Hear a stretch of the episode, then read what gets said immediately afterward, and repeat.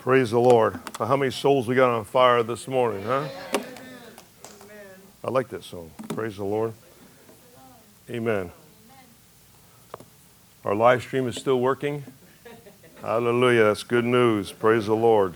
You do not understand what we went through this morning. Praise the Lord.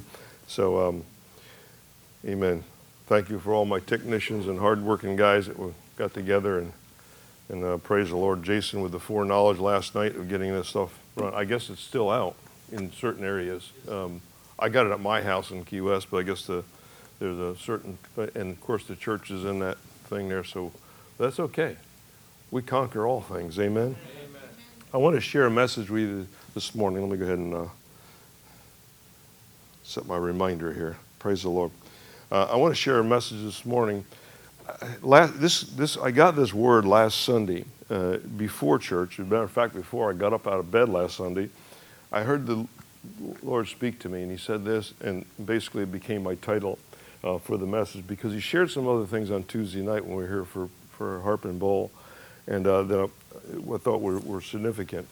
But He said, that, he said, that, he said that that is the sound of the nets breaking. Now I didn't hear a physical sound but I knew it was the Lord when He spoke. I was, I was not quite awake yet. I was just coming away. And there was nothing I was dreaming about, thinking about.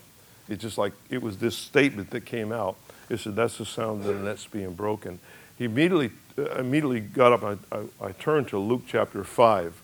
I'm going to turn there this morning. So if you want to follow in your Bible this morning and things I'm going to share with you, uh, um, and uh, what does this all mean? Well, this, it, it, God didn't give me the meaning per se. He showed me the scripture there's several, um, there's several aspects to this thing. Then what happened again on Tuesday night? I came here Tuesday night, and um, I, and the Lord spoke to me, and uh, again uh, in, during our prayer session in our harp and bowl, and He says, um, He said, I want you to enter into a spiritual warfare.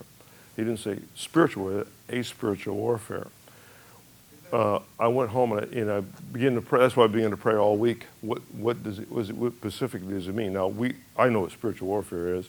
I know what used to be, what we used to do in Key West and different things in spiritual warfare. But this was something different. I knew it was different, and I began to inquire of the Lord. That one led thing went through another, that's more scripture, and that was kind of laid the basis for today's message uh, to share with the church this morning, because we are entering into this season of spiritual warfare. Do not get hung up on the term.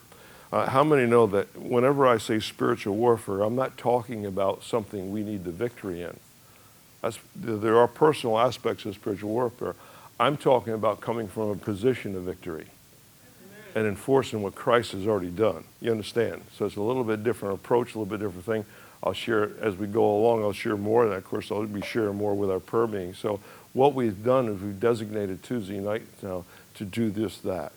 So Saturday night, we still Saturday night is our harp and bowl night, and of course Sunday morning services. But our Tuesday night is changing from the harp and bowl, and we're shifting into this spiritual uh, warfare that God is, is, is doing. That's what we're doing here locally. But uh, uh I want to give, give you some scripture. This will uh, that anybody can can uh, apply this to themselves. Let's start with Luke chapter five because this is what the, the Lord has shown me. And uh, so he says so, uh, uh, verse starting with verse one. So it was as the multitude pressed about him to hear the word of God that he stood by the, by Lake uh, uh, Gennesaret. Now that's the same as the Sea of Galilee. So he was on the shore of the Sea of Galilee. If you got another translation, I think it says Galilee. He says in verse two says, "And I saw two boat and saw two boats uh, uh, standing by the lake, but the fishermen had gone out of them and were washing their nets." Verse 3 says, Then he got into the, one of the boats, which was Simon's, and asked him, he says, to put out uh, a little uh, from land. As he sat down and taught the multitudes from the boat, verse 4 says, when, when he had stopped speaking, he said to Simon, Launch out into the deep, uh, let down your nets for a catch. Now, there's something you have to know here. A fisherman's net is only so wide. Jesus had launched out into the deep. In a fisherman's mind, thinking that if I go out too deep, everything will get by my net because the net will not reach the bottom. So what fishermen were generally accustomed to doing is fishing right close to shore so the net would reach. Of course, the longer the net they had, the more it reaches the bottom. And this is how they, how they net fished. Jesus says, Cast out into the deep and let down your nets for a catch. He didn't say, See if there's something there. He said, Let your net down for a catch. Amen. Verse 5 is the one that everybody can relate to in this room. but Simon answered and said to him, He says, Master, we have toiled all night and caught nothing. Nevertheless, this, get that nevertheless into your life this morning. Get used to that nevertheless. What I think, forget what I think, forget my opinions, forget this. Nevertheless, Lord, at your word. In other words, he said, he says, so he goes, uh, uh and he, he, says, he says, um, nevertheless, at your word, I will let down the net. And uh, he said, in that, uh, he says, then uh, they had done this and caught a great number of fish. Now listen to this. They caught a great number of fish, and their net was breaking. Now, how many has ever, how many has ever believed uh, for, to, to, God for a blessing? Now, okay, what is a net? What is a fisherman? What does all this represent? This represents, in a nutshell, God supplying what they needed. He's in, in such an amount that they were not even quite geared up or prepared to receive all of what God was giving. That's how God operates. This is God, and this is how He operates from one another. Now, a couple of things in here. In other words, when Jesus said launch out into the deep, He's talking about a specific place. There was a place the disciples had to be under the line of Jesus to get that blessing. Yes, Do you see that?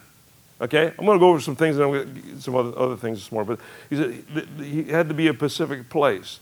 Now, once they got to a specific place, there had to be a specific task. All this is setting up for the blessing that God is already ready to pour out. Now, wait a minute. We're professional fishermen. We fished this lake all night long and we caught nothing. If anybody knows where the fish are, it's us. Now, I, I knew from my days, used to go out uh, offshore in Key West and fishing with some guys, and I know a couple of things you look for. We used to go out and we used to uh, fish uh, for different kind of, of game fish, and uh, I want to see where the birds are. You watch the birds to find out where the fish are, and the birds will tell you where the fish are at. Another thing you look for, you look for the weed patches. In the ocean here, we got uh, sargassum weed, and it collects. Fish like to bait fish like to hide under that, so the other fish come. So there's certain things in the environment that I'm looking for. Peter would no, be no different. He'd be looking at all the signs of where he's supposed to be, maybe in the position of the moon for that matter, okay, fishing all night. So he has gone over the lake where fish are supposed to be. Jesus doesn't necessarily lead him to a, uh, that Pacific spot that he fished at. He was just saying launch out into the deep. Now, we have a couple problems with the deep. I shared with you about the, about the shortage of nets. But you see, the thing is, to get in line with God's blessing, they couldn't depend on their information about fishermen. They, they were trained fishermen, they knew what they were doing, but they couldn't rely on what they knew. They had to trust in the Word itself. To trust in their own intellect would have not put them where they were, where they fishing, but this is where the fish were. The fish weren't there because the fish are nor- normally in that spot. Jesus had an X marked out. He didn't know the spot. No. The fish came to where Jesus' voice has commended him to be. Understand something. When our Savior is commending something, all the uh, things in line in, in nature have to come in agreement with what he says, has to come in alignment. So Jesus is aligning the fish for their nets.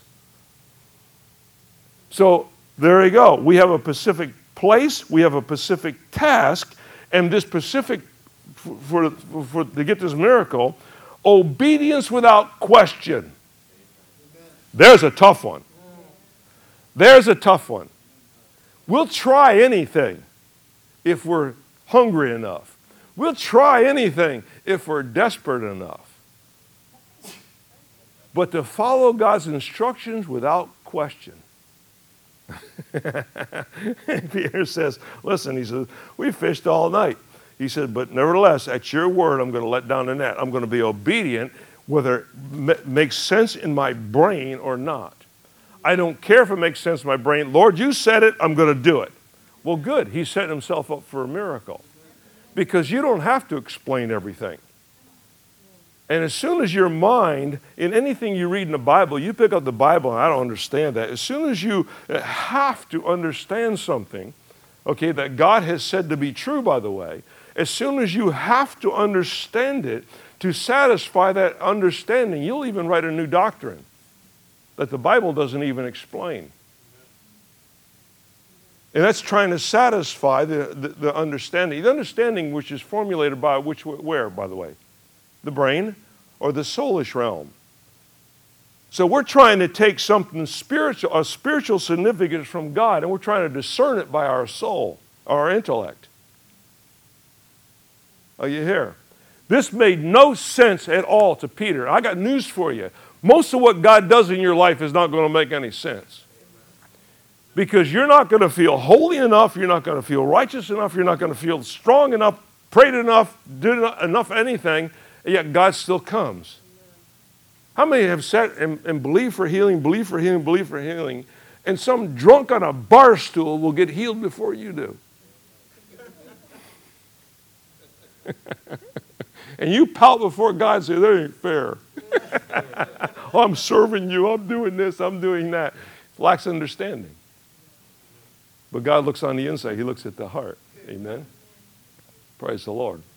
So I try to, I, I try to, regardless of what I'm doing, I never try to stand on what I've done for the kingdom. Because whenever I do that, whenever I say that, look at what I've done. I've been 33 years in Key West. I did this and I put up with this. We cast out demons out of this person. We did that there and we did this here. Careful. You're treading on, on territory that the devil's very familiar with. It's called human pride. And when that pride rises up, then what happens, you have to discount, somehow you have to discount God's fairness. Are you here? God is God whether you agree with him or not. God is always going to be God. His thoughts are higher than our thoughts. His ways are higher than our ways, regardless of whether we agree or disagree. Amen? So I, I like Peter right here. This, this, this I like Peter. Simon, he called him. He, he later changed his name to Peter. Amen? And, uh, but the fact is, he says, Peter the rock. He said, he says, I don't understand this. We fished all night, but nevertheless. We got to get that nevertheless back in our, our vocabulary. Nevertheless. Nevertheless, at your word, I'm letting down the net. Nevertheless, I don't, doesn't make any sense to me. Nevertheless, whether it makes sense or not. Nevertheless, whether we're doing that, I'm letting down the net. And I'm going to receive what you've given us. This is one of these moments. This is what I was always thinking about when God said that to me. Said, This is the sound of nets breaking. The sound of nets breaking is a fulfillment of the blessing. Their nets begin to break because of the weight of the fish. In other words, the weightiness of God's blessing was more than their nets had capability to withstand. Now, there's a couple of things you can do here. You can get some help, you can lose some of the blessing or you can get stronger nets.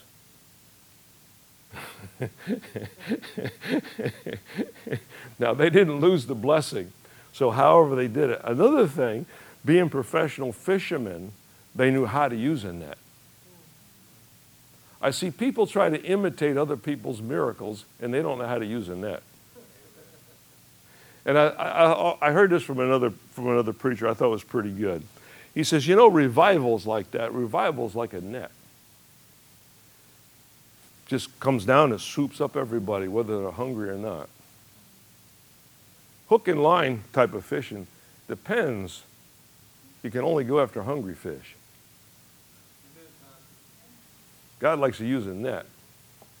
Includes everybody. Whether you're hungry or not, you're taking them by the net.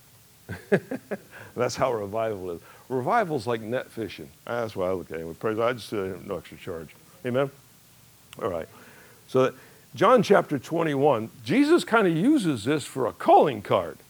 How many remember where John chapter 21 picks up? This is the end of, uh, end of the book of Gospel of John. And he records, Jesus does this again, but now this is different. Jesus isn't in the boat. Jesus is standing on the shore. This is right after his resurrection. Remember when the disciples went through this this th- thought that when Jesus was crucified, it was going to be the end of all things, including them. They thought they were next. They hid out. They were afraid. They were scared. Finally, Peter says up, he's, he's hiding out at home, and he says, um, I don't know about you, I'm going fishing. we're going fishing too. So the rest of got the rest of his gang together, and they went fishing. In other words, I'm tired of sitting around here. I'm going to go fishing. And they, again, they fished all night and caught nothing. These guys are professional fishermen, but they're not looking like it. They're looking like they need Jesus and everything. They're kind of looking like, man, they can't even catch a fish. Fishermen that can't catch a fish without Jesus. Maybe we ought to take note. Maybe we're not as good at what we think we are as what we are. Maybe we're trying to squeeze Jesus out of things we need to bring him back in for. I'll just that's just a side note. Praise the Lord. And Simon Peter went, drugged a net to land. In other words, uh, well, let me start from the beginning.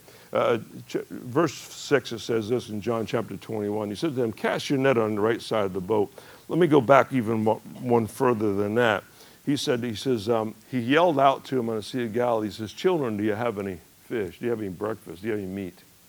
And, G- and they said, No, we fished all, we caught nothing. And this is where he gives them the command. He says, Cast your net on the other side of the boat. They didn't know who it was. Basically, they cast it on the other side of the boat. And when the fish came in, the multitude of fish came in, they actually counted them as 153 fish. Now, scholars have been trying to make something out of that number ever since it's mentioned. There's no, there's no making anything out of the number. There's, the number is, is insignificant, other than the fact that it was 153 fish that took to break that net they had it numbered. But uh, why did God put that number in there? I, I think just to irritate the uh, ones that need to know. Praise the Lord. Anyway, I, I, can live with a little mystery. I don't know. 153, but it mentions that they're full of large fish, 153. And although there were so many, the net was not broken. It was to the capacity, but it didn't break. Is it possible that they made their nets a little bit stronger on that second cast? Maybe following Jesus, they needed, a little bit stronger nets than just the, their, their mundane part. Anyway, so I, this, is, this is what I was getting. Let me go ahead and run this down for you because I want, I want some other thing I want to show you uh, towards spiritual warfare. But it says, uh, these are some things I wrote down in my notes. The weight of God's blessing stresses man's ability uh, stressing a man's ability to contain it.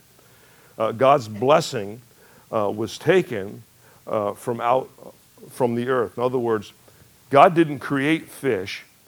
He took what was already in the earth and he brought it to where they needed it. We're looking for God to drop things down from heaven because we need it. Now, He did that with manna in the wilderness when there was nothing they could produce. Amen? But in this case, God was their fishermen. God was looking for them, and He was depending on their skills. And then He took what was in the earth and He brought it to them to handle. He took what was in the earth, He brought it to them to handle. You got that? Okay, praise the Lord. We want to look at the pie in the sky all the time, but God wants to do it. It says, and then uh, um, the, the fishermen uh, had to take action to, uh, to prevent the loss. So, in other words, it was coming in, their, their nets were failing, but then they had to take action so there was nothing lost. I like the d- disciples' reactions. I don't know what your reaction or my reaction would be because we were never in that situation, but I like the disciples' reactions to God's miracle surprised, overwhelmed, delighted, exhausting, uh, an exhausting task ahead. Were they exhausted from the task of pulling the nets all the way to the beach, filled with all that weight and all those fish. Yeah, exhausting, isn't it? They real, the real, their realization of responsibility for handling of that miracle. It was a realization, and we got a responsibility to this thing. Need to, uh, the need to use every bit of their skills to get this thing done, in other words, looking back in amazement. Amen? Amen? This is what I'm seeing when God says, okay, the nets, that's the sound of the nets breaking. There's all these things that are involved. There's amazement, there's surprise, there's overwhelming sometimes. I've, I've, I've, I've had, have experienced all these in the ministry since I've been in the ministry. All these things. Amazement. There's an exhausting aspect of the, of the uh, one, uh, one time, uh, well, there was a couple of times I went to West Africa and when I came home, uh, because of uh, lack of food, lack of other things. Uh, it took me weeks to get energy back. It's like it was like bled everything out of me. It was nothing strength, and I could make it to church and do all of this stuff, but it was like it took like weeks to get back into the swing of things because the task was exhausting.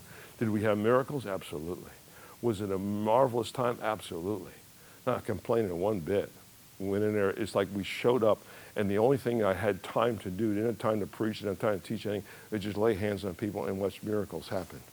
We, uh, I sat back for five weeks in uh, West Africa, went from one end of the country to the other end of the country in, in Ghana. And, uh, and then a couple of weeks I spent over in uh, Ivory Coast teaching in a Bible college there.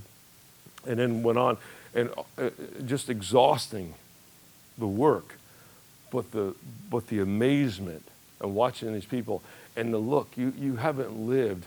I still think about that one couple. I think about it a lot. One couple in, uh, in uh, Ghana, in uh, Accra, Ghana, and they handed me a baby. Um, not a doctor, but it, it, I knew malaria run rampant in that country, and the baby was burning up with fever. I tried to put two and two together. But they handed me the child into my hands, and I could feel the heat of the baby's body was just burning. And I felt God come upon me, and all of a sudden went through my arms into the hands, and that baby just calmed down to normal temperature. And when the baby's temperature dropped, I hand them back to the parents. You never seen people so rejoicing, so dancing around. This is what I witnessed. Uh, uh, uh, so there's the amazement. There's the exhausting task at hand, but there's the amazement. I was so glad I got the plane ticket to get on to go there. I'm so glad I took the time, even away from my own ministry here in Key West, at the time of the church praying for me, uh, to, to, go there, to spend five weeks in their environment. Holy smokes, as another thing, to, to go through that. Th- that one moment, I mean, there were several moments like that, but this one moment just really, it just, it changed my life. It changed my entire heart to watch that little, it's still a baby. It was a newborn. It was, it was just a little baby. Somehow it was burning up with fever. But when we gave it back, they, the mother just, her face lit up. And they begin to dance around. It's all outside, you know. So in church, they put up a, a, a canopy or awning and say, there's church. and this is what you did. Praise the Lord. So I can imagine all these things when God says, that's the sound that it's breaking. I can see the blessings of God even for our church. I can see the blessings of God in so much that if we're not careful, we need to learn how better to reinforce the nets. Not to let one of God's blessings escape our grasp because we're too lazy or too for, nearsighted to step up another grade, another notch. Yes, sir, or we think we've got church all figured out. So there's nothing much for us to do but show, showing up. When I talk about church, I'm talking about something that Paul was talking about. He said, Forsake not the assembly. He used the word assembly. Jesus said, Where two or three are gathered. Jesus used the word gathering. Paul used the word assembly. There's a difference between an assembly and a gathering. A gathering can be for anything. It could be for fellowship. It could be uh, uh, for anything. We gather, we gather, we come together. Jesus said, I'll be at your gatherings. Paul says, don't forsake assembling. He said in Hebrews chapter 10, he says, no, you assemble. Why, what's the difference? Assembly has a purpose.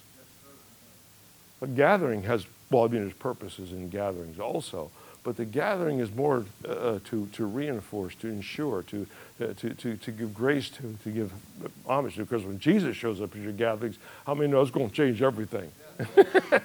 everything you thought was going to be, it's going to be different when Jesus shows up. But an assembly is an assignment that God has given us. You know, He's given us an assignment to lay hands on the sick. He didn't ask you to determine whether they're going to get healed or not. He said, I want you to lay hands on the sick.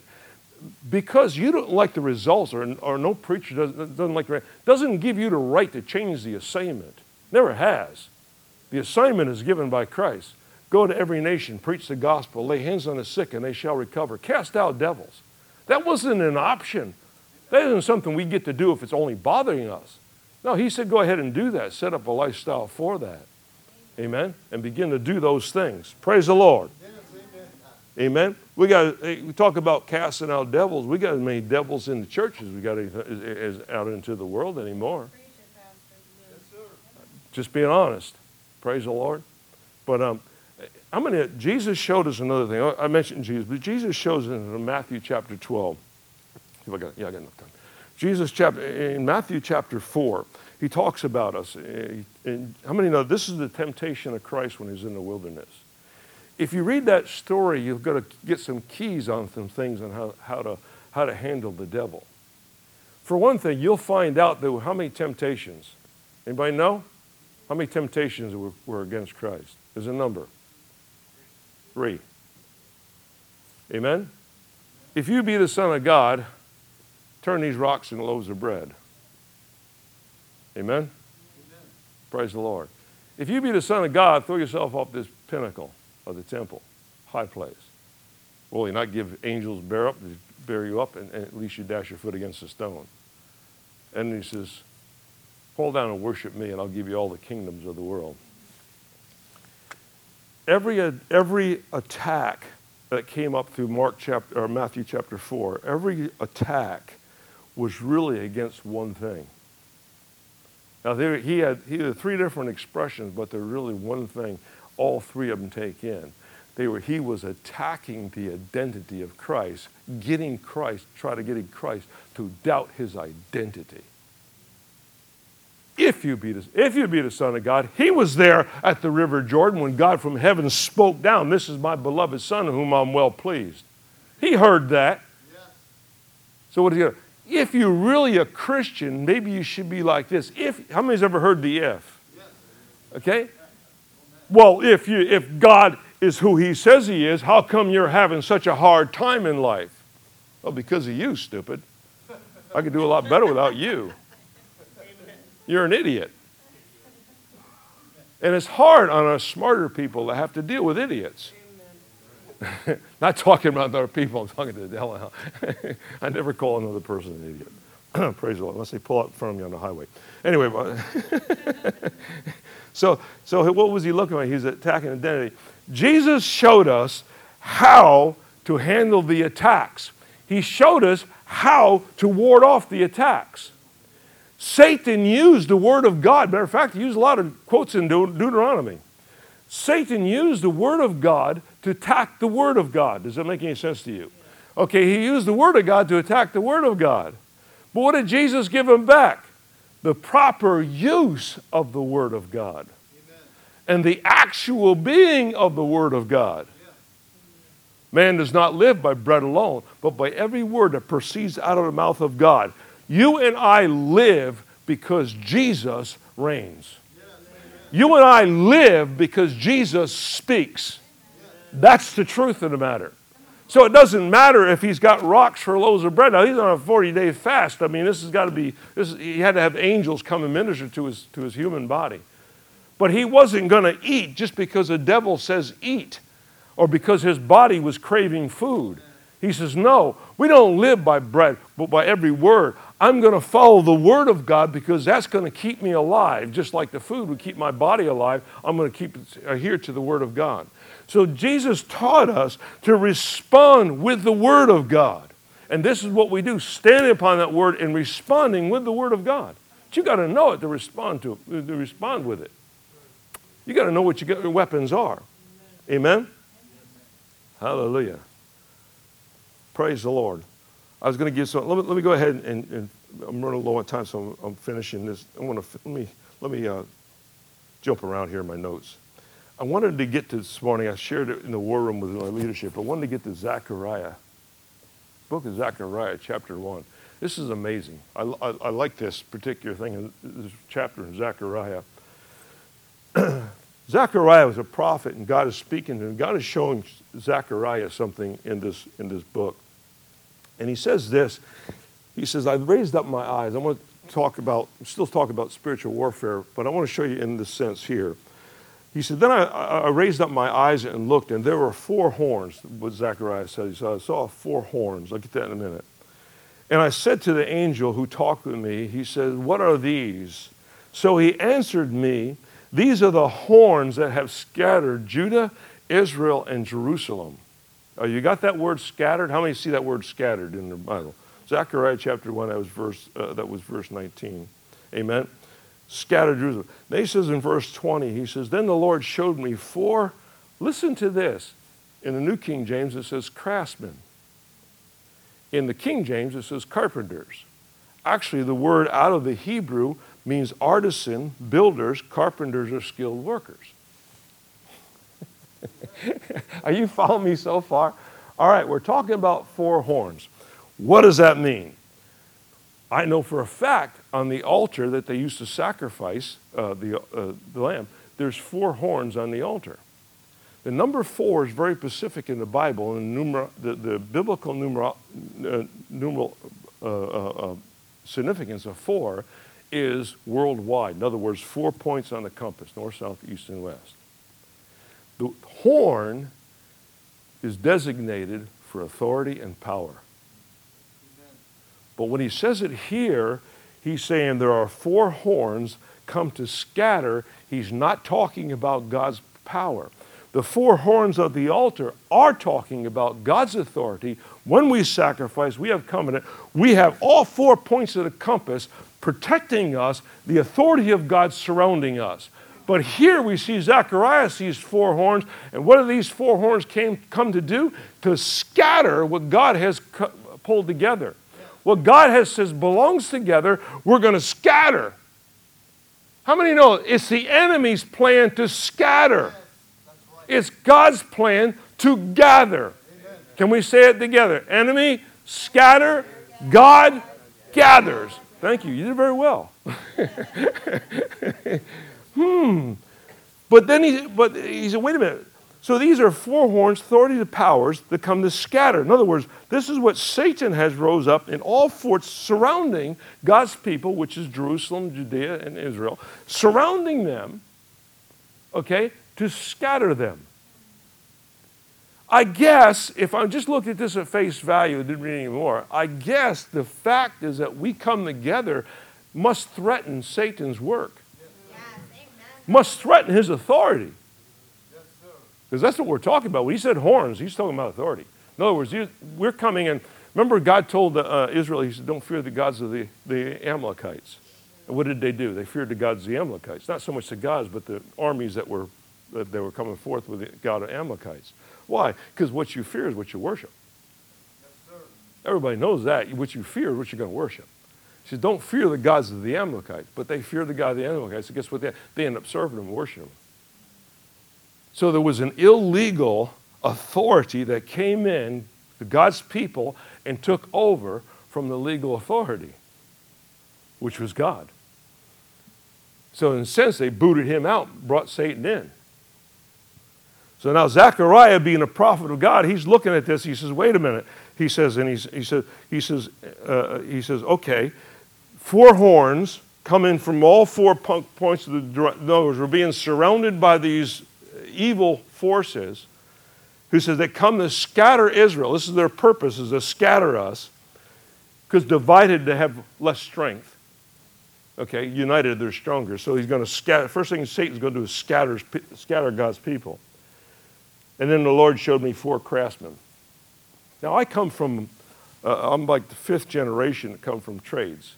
I, my, before I was in the ministry, I was an electrician. Uh, I came from trade. My dad was a carpenter. That's why I'm an electrician. Because I worked with my dad as a carpenter, I became an electrician. Amen. if my dad was probably a plumber, I'd still be an electrician. But anyway, a, a different thing. And I, I, had an uncle that was a plumber. We had all the, we had all the trades. My uh, other uncle, my dad's brother, was also a carpenter, and my grandfather was a carpenter. Okay, my son, uh, um, I don't know. He what happened with him? uh, he became an electrician as far as trades go. So we were trades. We know that we can come in if we, even though I wasn't a carpenter, because I grew up around that particular thing, I can cut a board better than anybody. I mean, I, I can do carpentry work. Amen. Amen. Matter of fact, I helped build some of this stuff you're sitting at right here. You know, 24 years ago, we, we put this together, and, uh, and I did it with um, they, they, they laughed at me, but I did it with uh, church volunteers, and we, we got it done, and we had this whole thing done in five months. I thought, you know, four if everything runs perfect. This we'll do it five. They give us, the, the owners of the building gave us six. Otherwise, we lost everything. I hadn't shared that story before, but, the, but, but we, we got it done in five months. And, and, so, so what happens is a craftsman or the artisans, however you want to say it, has the ability to change the spiritual atmosphere of the, of the attack. Because what we're talking about, Zechariah isn't interested in these armies because these are physical armies that he's talking about, is these four horns. But there's a spiritual aspect that he's more concerned about. Listen to this. In verse 21 is a verse I like. And I said, talking about Isaiah, I said, What are these coming to do? So he said, talking about God, These are the horns that scattered Judah, so that no one could lift his head. Get that down. No one could lift his head. That is a biblical phrase that means that you are shamed, you are weakened, there is nothing left to your character, there is nothing. You cannot lift your head. Who causes us, in the Bible, who causes us to lift our heads that hang down? We sing songs about it. Jesus comes over and he lifts our heads. In other words, he gives us hope. The idea of scattering, whether you're talking about a church, a country, or whatever, the idea of scattering the people that God has gathered is to take away hope yes, and to get them very discouraged. Are you, are you with me so far? He said, so this what are these coming to do? So he said the horns of scattered judah so they're coming and so, so no one can lift his head. But listen to this he put a but in there. But the craftsmen remember the four craftsmen that are coming against the four horns? The four craftsmen are coming to terrify them. Oh i like that. I like that to cast out the horns of the nations that lift up their horns against the land of Judah to scatter it. God is going to send in artists. We're going to paint paintings and scare the devil. We're going to change light bulbs, and the devil's just going to go away because our light bulbs are brighter. What, how, how, what, what, what, how does this go together? How many want to know? I come back next week. Oh, come on, it never gets old. Praise God. Anyway, I'll share, I'll share with you. What he's talking about within each one, I shared this to the leadership this morning also, and we believe this in Lighthouse Christian County, by the way. Everybody born, everybody born has a creative ability Amen. by nature. God created you that way. Give you, a, well, if you want to come, you can check out the daycare center and take a, you know, of our youngest kids that are two years old, put a, a box of crayons and a blank piece of paper. And do that with 15 kids or 20 kids in a classroom and see what you get. Don't give them any instruction. Don't tell them what they're supposed to draw. Say, here you go, whatever you want to do. You will find a different piece of artwork in all 20 places. You will not find two of them alike. They will become instant, automatically original. Why? Because God has placed that within us. You have to go to a public school system or college or somewhere to where they bleed that out of you. And they cause you to think a certain way so you can be a certain way and your creativity is gone. So let me get back to the scripture. What's he talking about with these artisans? And his craftsmen. He's not specifically calling carpenters. I know the King James Bible says that, but if you look back in the Hebrew, he's not specifically saying carpenters. He's talking, he's talking about craftsmen. What does a craftsman do? In whatever he, trade he works in, I worked with electricity. There's guys that work with metal. My dad worked with wood, uh, different things like that. They have the ability to take raw materials and turn them into creation products. And that scares the living daylights out of the devil. Why? Because it isn't what they're doing as far as the trade. This is how I'm seeing this thing. It is the creativity, the creative ability that's coming out through them that he knows only the Heavenly Father put in there. And that creative ability can be shifted to any form of life. It doesn't have to be a carpenter. God's not looking to build his way to a, a, a stronger people. but is pulling out the creativity that He's placed in there and putting into people. How about your prayer? How creative can your prayer be? I'm not talking about now I lay me down to sleep uh, type of prayers, these repetitive things. Religion taught you there, there's no creativity in that. Now, creativity has to be also biblical, but in the lines of biblical, I can go to the Father and, Lord, this is what my day's like. You know, but can, what about this? What about that? And I can get input, even for my prayer, speak prayers that have power and change the world around me. Hmm. Interesting. Matter of fact, what the devil would like me to do is pastor this church and find everything wrong with everybody. Because I'm the only perfect one here. Everybody knows that. and, and pick on the wrong. And just, sit, well, we'll just train that right out of you. Now, what do you sound like? College? Are you here? What they end up training you out of is common sense and a brain. Amen? No. What God is looking at, He said, Are you looking out as a shepherd? Are you looking at weaknesses? He said, Then your responsibility to make them strong. That's what an artisan does. He strengthens a nation, and the nation rises up against the four horns that come against them, and now we have some pushback. And if we're lacking or don't know quite what to do, the artisans know what to do. Who was the strongest man in Jerusalem when Jerusalem was flattened by, uh, uh, uh, by the Babylonians and they went back? Who did they count on to strengthen it? Was the guys that built the temple or guys who built the wall? Nehemiah got more recognition about building a wall than the guys that built the temple. I mean, the, the second temple, not the first temple. The first temple was glorious. It was Solomon's. I mean, we're not talking about, we're not taking away from the, from the structure of the temple. But Nehemiah, I thought they were going to raise a plaque for the guy. And all he did, and basically he only repaired the wall. The entire wall was not, was not broken. The gates were missing, there's sections that were breached, but still in all, it was there was no protection. When he got the walls built up, now the enemy feared. Look in the book of Nehemiah. The enemy was afraid when the walls came together. They weren't afraid when they built the temple. But it took craftsmen. Nehemiah went there with, with, with, a, with the permission of the Persian king, by the way, went back there, rebuilt that wall, and who was trying to tear it down?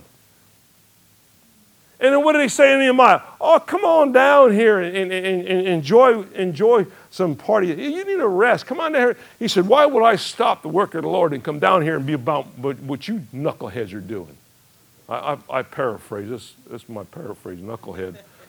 but anyway, why should, I, why should I stop the work of the Lord, which is glorious, by the way, to come along and, and mess around with you? They were just trying to get him to stop. So we can take the devil's trying to do, he's trying to ruin our identity. He's trying to get us to stop the work of God. And by doing that, he's trying to scatter God's people.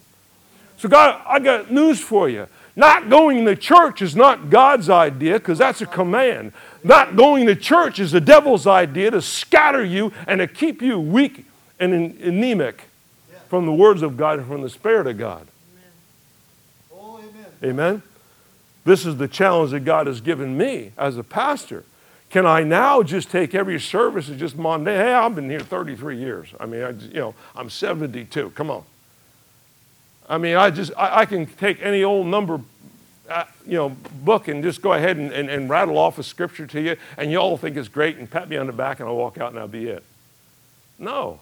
God has never had me do that. Amen. He has always had me prepare like I'm preparing for battle.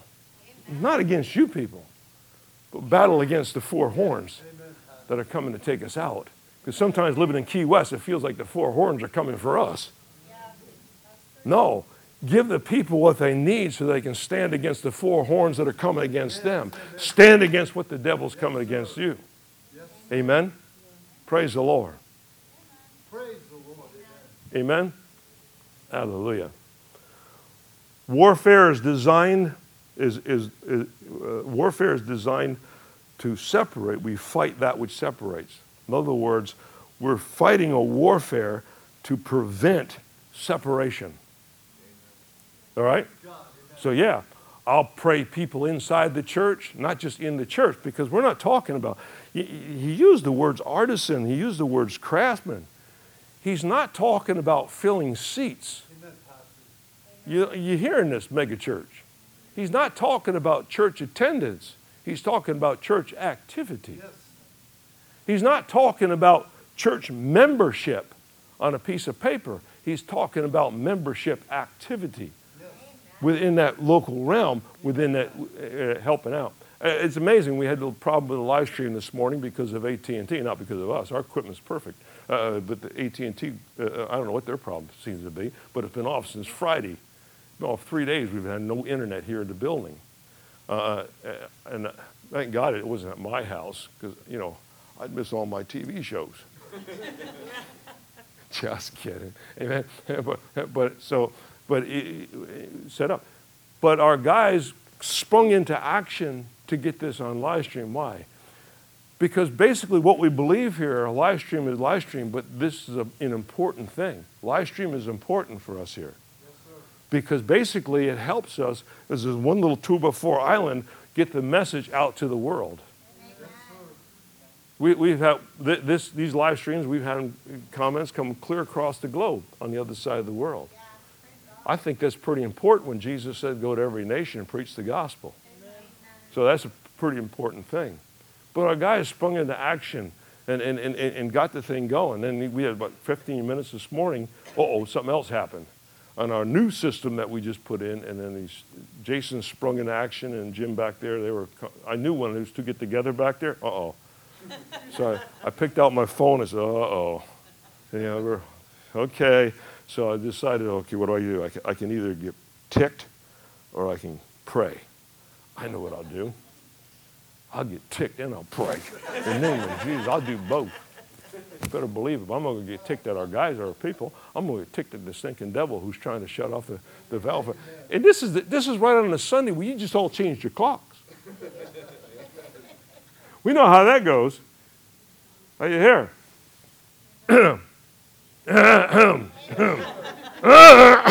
Excuse me. Praise the Lord. The enemy counts on my closing statement. The enemy counts on keeping God's people ignorant, unskillful, and a void of all creative expression. Our Lighthouse Christian Academy, we have it within our curriculum to keep our kids creative. Amen. Amen. And and, and encourage them to do that, keep them creative. And it's not just, it's not just the dance, it's not just uh, uh, painting pictures. It's really not even about just being about craftsmen in the trades. And it's not necessarily about attacking the enemy. So, what is it about? Is that creative atmosphere, when people come along, to be creative, you have to acknowledge God. And in that acknowledgement of God pushes back on the enemy to where the enemy cannot penetrate. Our worship to God, our, our, our, expressiveness to God, when we have a creative expression towards God, that becomes powerful because that's not a, that's not a, a I'm just going to follow everybody's example. Now, there is a time for that, there's nothing wrong with that, but the fact is, is, is if that's all we do and that's all church ever becomes, then that's all you'll ever be where God says to be creative. What happens in this ex- creative expression as we come to church, as we do things, this church, we change things all the time. But, uh, but uh, uh, to do this, we become a part of that. We find our place in that. And we have to acknowledge God in the process. And acknowledging God in the process, He comes and communes with us. And that's really what it boils down to. We want God in the camp. Amen, Amen, no matter what we, else we got. I got a whole lot more, but I'm going to stop. How many got something out of the message this morning?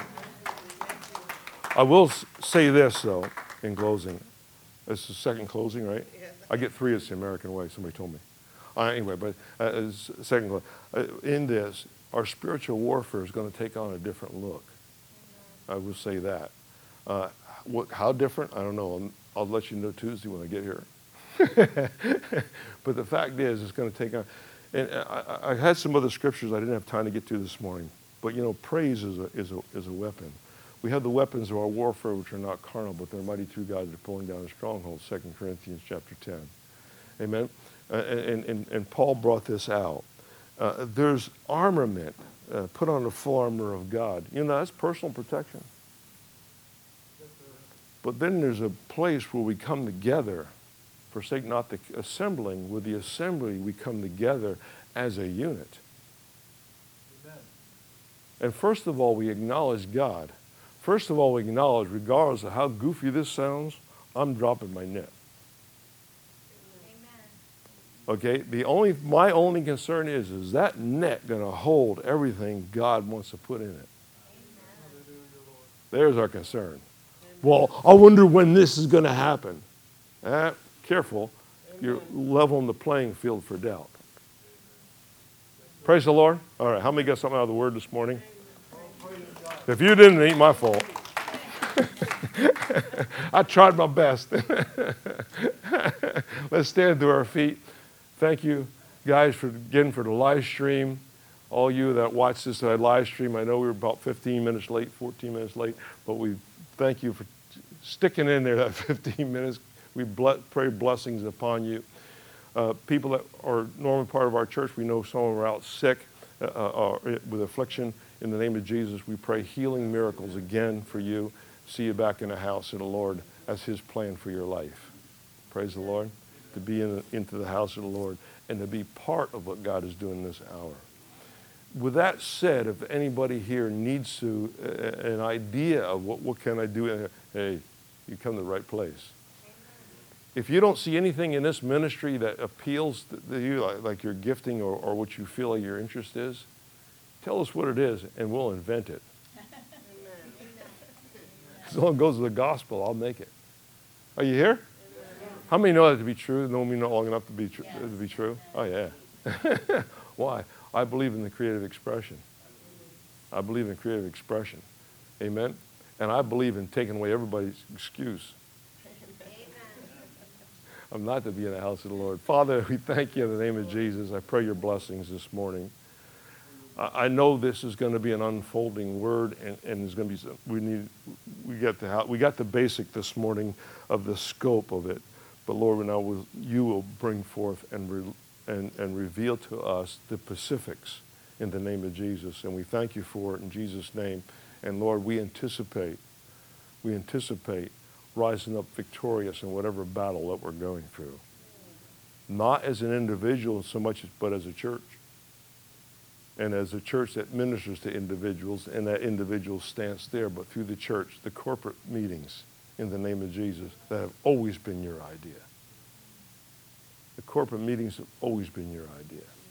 The standalone lone wolf will get eaten. Are you here? So we pray, come back to the house and Lord. We pray in the artisans. We pray in the craftsmen. We pray in the, the people that come that will stand against the four horns that have come to destroy. Amen and we'll grab a hold of the four horns of the altar. I didn't preach that part of it. The four horns of the altar to where we get our power from. Because God is on every point of the compass. Satan only pretends to be. God is. Father, thank you in Jesus' name. We give you praise this morning. And everybody said, God bless you. Hallelujah.